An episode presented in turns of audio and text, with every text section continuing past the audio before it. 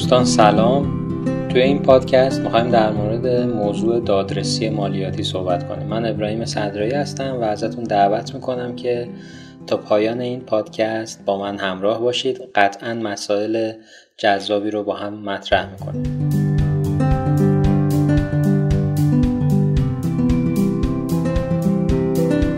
ما در حوزه دادرسی مالیاتی دو تا موضوع عمده داریم. اولین موضوعمون خود موضوع دادرسی مالیاتی هست. اینکه اصلا هیئت های حل اختلاف مالیاتی چی هست؟ خود تعریف دادرسی مالیاتی چی هست؟ و مهلت های قانونی اون نکاتی که ما زمانی که معترض هستیم نسبت به اون رأی یا تشخیص می‌خوایم مراجعه بکنیم به هیئت حل اختلاف چه کارهایی رو باید انجام بدیم همه اینها خلاصه میشه توی موضوع دادرسی مالیاتی. و ما ازش تحت عنوان دادرسی مالیاتی یاد می‌کنیم.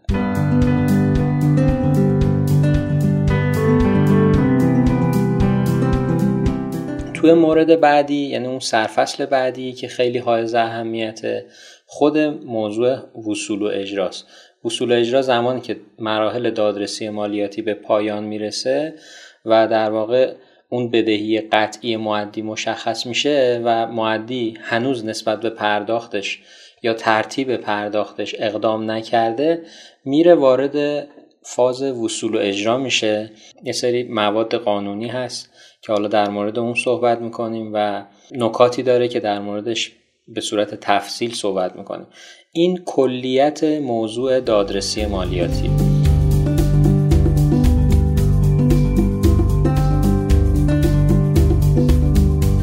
اگر بخوایم یک تعریفی از دادرسی مالیاتی داشته باشیم خب هر چیزی رو که می‌خوایم در مورد آموزشش صحبت کنیم شاید به خیلی ها بگی دادرسی مالیاتی برخی واقعا متوجه نباشن که یعنی چی؟ دادرسی مالیاتی یعنی چی؟ دادرسی مالیاتی هر گونه حل اختلاف بین معدی مالیاتی اهم از اینکه حالا اون معدی شخص حقیقی باشه یا حقوقی از یک طرف و مأموران و مراجع مالیاتی از طرف دیگر هست که در خصوص کلیه مسائل مالیاتی اگر اختلاف داشته باشند فاز دادرسی مالیاتی برای رفع این اختلاف است. حالا این اختلاف تو چه زمینه هایی می‌تونه وجود داشته باشه؟ می‌تونه هم در مورد مبلغ مالیات باشه اون عددی که مبنای تشخیص هست در واقع یا اینکه آرایی که حالا در طی مراحل دادرسی مالیاتی اتفاق میفته رأی هایی که هیئت های حل اختلاف صادر می‌کنن اون اختلاف می‌تونه باشه و یا اینکه نحوه وصولش چگونگی وصولش که در مراجع حل اختلاف مالیاتی پیگیری میشه و نهایتا به این نتیجه می‌رسن که حالا یا مالیات قطعی میشه یا تعدیل میشه و نهایتا یا معدی پرداخت می‌کنه یا اینکه میره وارد فاز وصول و اجرا میشه. این یک تعریف کلی بود در مورد دادرسی مالیاتی.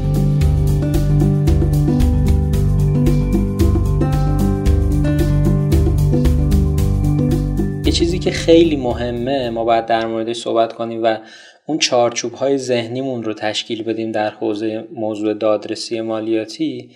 این هستش که مراجع حل اختلاف مالیاتی رو بشناسیم. یعنی دقیقا بدونیم که چه مرجع های حل اختلاف مالیاتی داریم و نقش هر کدومش چی هست و چه نکاتی داره و ما چطور می‌تونیم از این فرصت ها استفاده بکنیم تا بتونیم با حضور در این مراجع حل اختلاف مالیاتی بتونیم نتیجه بگیریم. اصلا ببینیم حضور در هر کدومش چه مهلتی داره و چه شرایطی داره چه پروسه پیش میاد تا ما بتونیم حضور پیدا بکنیم تو مرجع دادرسی مالیاتی و چطور باید ادعای خودمون رو ثابت بکنیم. همه اینها رو در مورد دادرسی مالیاتی در موردش صحبت می‌کنیم. اولین موضوعی که باید در موردش صحبت کنیم این هستش که اصلا بشناسیم که این مراجع حل اختلاف مالیاتی که ما بهش می‌پردازیم اینها چه مراجعی هستند؟ چندین مرجع حل اختلاف مالیاتی داریم.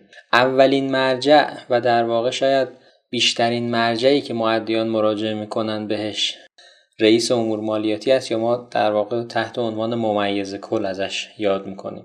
یا هر مقام مجازی که طبق آیننامه موضوع ماده 219 مشخص شده که به محض اینکه برگ تشخیص صادر میشه و معدی نسبت به اون معترض هست به هر ترتیب اولین مرجعی که مراجعه می‌کنه بهش رئیس امور مالیاتی است. اونجا میره و صحبت می‌کنه حالا یا مالیاتش تعدیل میشه و یا تعدیل نمیشه یا قبول می‌کنه و یا قبول نمی‌کنه. اگر قبول کرد که برگ قطعی صادر میشه اگر که توافق صورت نگرفت میره ارجاع میشه پرونده به هیئت های حل اختلاف مالیاتی و تعیین وقت میشه تو دبیرخونه و پروسه دادرسی مالیاتی ادامه پیدا می‌کنه.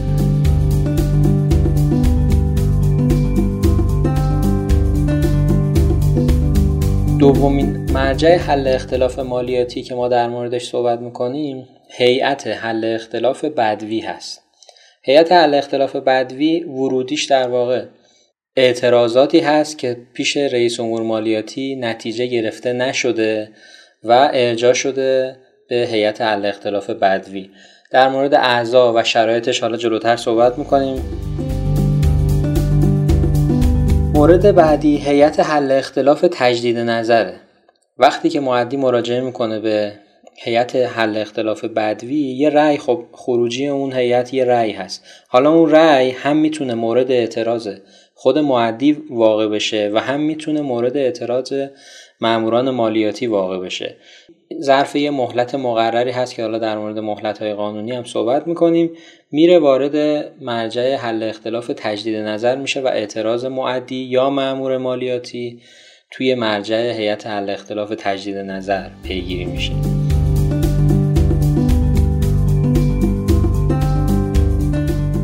مورد بعدی که در مورد صحبت می‌کنیم هیئت موضوع ماده 216 هست. هیئت موضوع ماده 216 یک هیئت فوری و خارج از نوبته که عموما به اقدامات اجرایی اشتباه یا وصول مالیات قبل از قطعیت اگر اتفاق افتاده باشه معدی می‌تونه به صورت فوری و خارج از نوبت خیلی سریع مراجعه بکنه به هیئت ماده 216 و اون هیئت موظف هستش که به اعتراض معدی رسیدگی بکنه.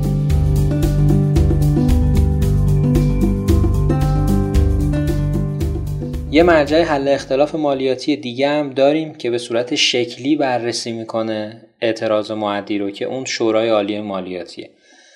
اگر که معدی یا خود ماموران مالیاتی معترض باشن نسبت به رأی تجدید نظر میرن وارد شورای عالی مالیاتی میشن. یه مهلتی دارن که به رأی تجدید نظر اعتراض بزنن و میرن شورای عالی مالیاتی اعتراضشون رو مطرح می‌کنن. رئیس شورای عالی مالیاتی ارجاع میده اون اعتراض رو به یکی از شعبش و در اونجا رسیدگی میشه. یه نکته ای که اینجا وجود داره در قانون مالیات بر ارزش افزوده فعلی شورای عالی مالیاتی وجود نداره. ولی در واقع توی این قانونی که اخیرا داره تصویب میشه ظاهرا اینطور هستش که شورای عالی مالیاتی توی اون قانون هم وجود داره. حالا باز هم در مورد اعضای شورای عالی مالیاتی یا شرایطی که داره مهلت قانونی اعتراض به شورای عالی مالیاتی در ادامه در موردش صحبت می‌کنه یه هیئت دیگه هم داریم تحت عنوان هیئت 257 یا به عنوان هیئت از یا به عنوان هیئت دیگر هم میگن بهش. زمانی که رأی میره تو شورای عالی مالیاتی نقض میشه یعنی توی تجدید نظر یه رأی صادر شده. و معدی یا ماموران مالیاتی اعتراض کردن رفته شورای عالی مالیاتی. شورای عالی مالیاتی دو تا تیپ رأی میده. یا در واقع رأی به استواری میده یعنی اون رأی تجدید نظر رو تایید می‌کنه و رد شکایت معدی یا مامور مالیاتی رو انجام میده. و یا اینکه اون رأی تجدید نظر رو لغو می‌کنه نقض می‌کنه. توی اون حالتی که نقض می‌کنه حالا یه ایراد شکلی قانونی ممکنه بهش بگیره. این پرونده میره به هیئت 257 هم ارز هیئت 257 هم ارز اعضاش مثل همون هیئت تجدید نظر هستن و یک هیئت دیگه است و در واقع به هیئت دیگر هم معروفه. اعضاش همونا هستن و دوباره رسیدگی می‌کنن. اون ایراد شکلی که شورای عالی مالیاتی واقع شده روی اون رأی از طرف شورای عالی مالیاتی رو اون, رو بررسی می‌کنن و اون رو رفع می‌کنن و رأی رو صادر می‌کنن. اگر نیاز باشه تو همه این مراحل هم میشه درخواست کارشناسی ما بدیم و یا اینکه حالا خود هیئت این رو صادر بکنه که کارشناسی انجام بشه و بعد برگرده به اون هیئت و نهایتا رأی صادر بشه و اون رأیی هم که هیئت 257 صادر می‌کنه قطعی هستش و لازم الاجرا. در مورد هیئت 257 هم باز در ادامه به تفصیل در موردش صحبت می‌کنیم.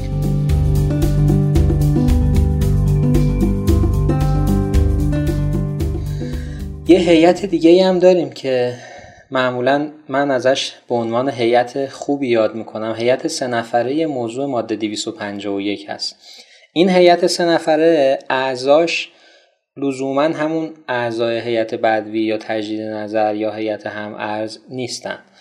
این به پیشنهاد وزیر امور اقتصاد و دارایی تشکیل میشه و اعضاش سه نفر هستن و اون اعضا رو هم وزیر امور اقتصاد و دارایی انتخاب می‌کنه. معدی می‌تونه با ادعای غیر عادلانه بودن مالیات مراجعه بکنه به اون هیئت و حالا الان هم به صورت آنلاین هستش اون نحوه اعتراض و بارگذاری مدارک به صورت آنلاین یه سایتی داره که باز به تفصیل در مورد هیئت سه نفره موضوع ماده 251 صحبت می‌کنیم